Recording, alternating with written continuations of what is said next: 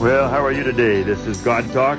I'm Pastor Dan, and uh, we're just blessed to be with you. Uh, we're not really in rhythm of which day is which right now, and so I'm just going to greet you for the day and uh, thank you for being a part of us. I have one more cycle I want to do in sort of following up Easter. And uh, it's just something that's really been important to me over the years as I've uh, preached in a what they call a preaching schedule or a cycle. We build up to Easter, you have Lent and all those things. And then after Easter, uh, this process of getting from this great momentous event, everybody knew something had happened when someone who has died is all of a sudden alive again. I mean, you know this is big. Uh, but to understand it and begin to unpack it, you know, Romans wasn't written the next day, and Galatians and all these books. This is after years of pondering and speaking and and uh, wrestling with it out. But a few things began to be clear, I think, fairly fairly soon, because you begin to get these verses in Acts one and Acts two, which is 50 days later.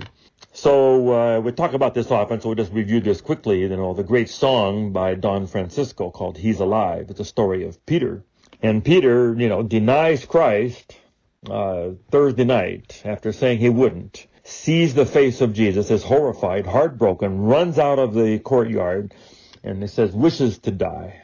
And uh, now he sees Jesus die on a cross so now, as far as he knows, Jesus is dead. He'll never have another chance to make this right, be forgiven, reconcile, anything, and to live with this terrible mistake for the rest of his life. Sabbath, Sunday morning, the rumor goes out, something's happened. They've taken him somewhere, you know, the tomb is empty. They go running there. He's not there. Eventually, there are sightings, and it's clear Jesus is alive. Comes into the upper room. Jesus is alive. They spend 40 days together. And gradually this main event begins to be unpacked. And Don Francisco puts it all together and just says, here's this song, He's alive, and I'm forgiven. Heaven's gates are open wide. He's alive. He's alive. Great, great song. How did he figure out that this was not just one more Jew dying? This was God. And if he's alive, I'm forgiven. Did he hear this verse that came up in Revelation 1? I don't know if Jesus said this out loud then or later. I was dead, but behold, I'm alive, and I have the keys to death and hell. So if Jesus has the keys, okay, this death and resurrection somehow gives the key to getting into heaven and eternal life. So you're beginning to get meaning. And if sins are what keep you out of heaven, then something Jesus did solves the sin problem. See? And I just wanted to kind of get you to think about sin. Where are we, you know, on this continuum? I, I uh, was talking about this the other day. I did a wedding in the Mission Inn here in Riverside, sort of a great wedding venue that we have. Done many weddings there, and we go to the reception, the big hall, and I'm sitting, they assign me with a group of young Christian Adventist kids from Florida. So we're getting to know them. It's great uh, and there's tables all over, and they bring us uh, the drink. We all thought it was Martinelli's, and but as I looked at it, it just looked a little different, you know, in the glass, and I thought, boy, I'm not sure about this. I took the tiniest sip and I said to myself, I don't think that's Martinelli's. I think we got the wrong drink. And a minute later, here the waiters came. We're so sorry. We're so sorry. There were champagne tables and there was Martinelli tables and we gave you the wrong one. We're so sorry. So I just had a tiniest sip, but I cannot say that in my 67 years I have never had a drink. I did have a tiny little sip by accident at a wedding years ago. That's a sin. Would that keep me out of heaven if I don't get it dealt with and processed? Number two, let's say Prince William and Kate, they decide that they want to live together for four years before they had a wedding. Uh, is every day that's another sin? Four years of sin? Every day is another sin? okay, so there's there's uh, 1,500 sins there for living together before married. My father, walking on a sidewalk, gets killed. You know that story. Truck comes along, a guy's higher on heroin, kills my father, drives away. 18 years later, has never admitted it, never confessed it. It's a sin. Murder, maybe, but it's pretty bad. Killed an old man. Now let's go to bin Laden. 3,000 people died because of terrorism that he planned. Who knows how many others have died all over the world. From the sip of champagne to bin Laden.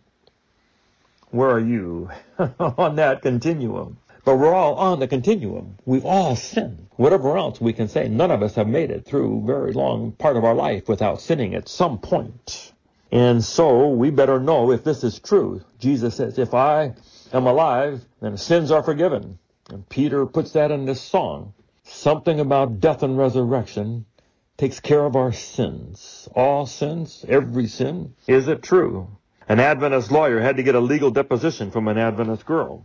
I don't know what the reason was. I know nothing of that. But she was 21. They bring her into an office and they put a microphone in front of her and say, and one of the questions was, okay, this is part of it. You're an Adventist. What do Adventists believe? So she just begins to randomly talk from her heart about what Adventism believes. They believe that women shouldn't wear pants, shouldn't cut their hair, shouldn't wear makeup or jewelry, no drinking of alcohol, drug use, or smoking. You should do all your housework before Friday sundown.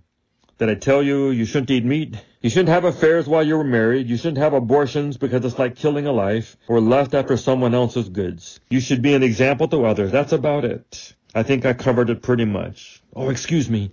You shouldn't go to discos and you shouldn't wear bathing suits. Is that what we believe? Is that why Jesus died? Is that the so what? And we said, no, it's got to be more than that. And somewhere between the cross and the resurrection and Pentecost, they began to figure it out in the upper room. Jesus comes in and he's the Lamb of God. And we remember John 1.29, Behold the Lamb of God who taketh away the sins of the world. Okay. And all of a sudden Peter begins to put this together. Hey, I, I don't think I'm guilty anymore. I think Jesus died for my sin. I think it's like it never happened. I'm forgiven and heaven's gates are open wide. And Peter goes from denying Jesus to shouting it at Pentecost to thousands of people and baptized 3,000 people. Acts 2.38, repent and be baptized in the name of Jesus for the forgiveness of sins. Jesus died and rose for our sins.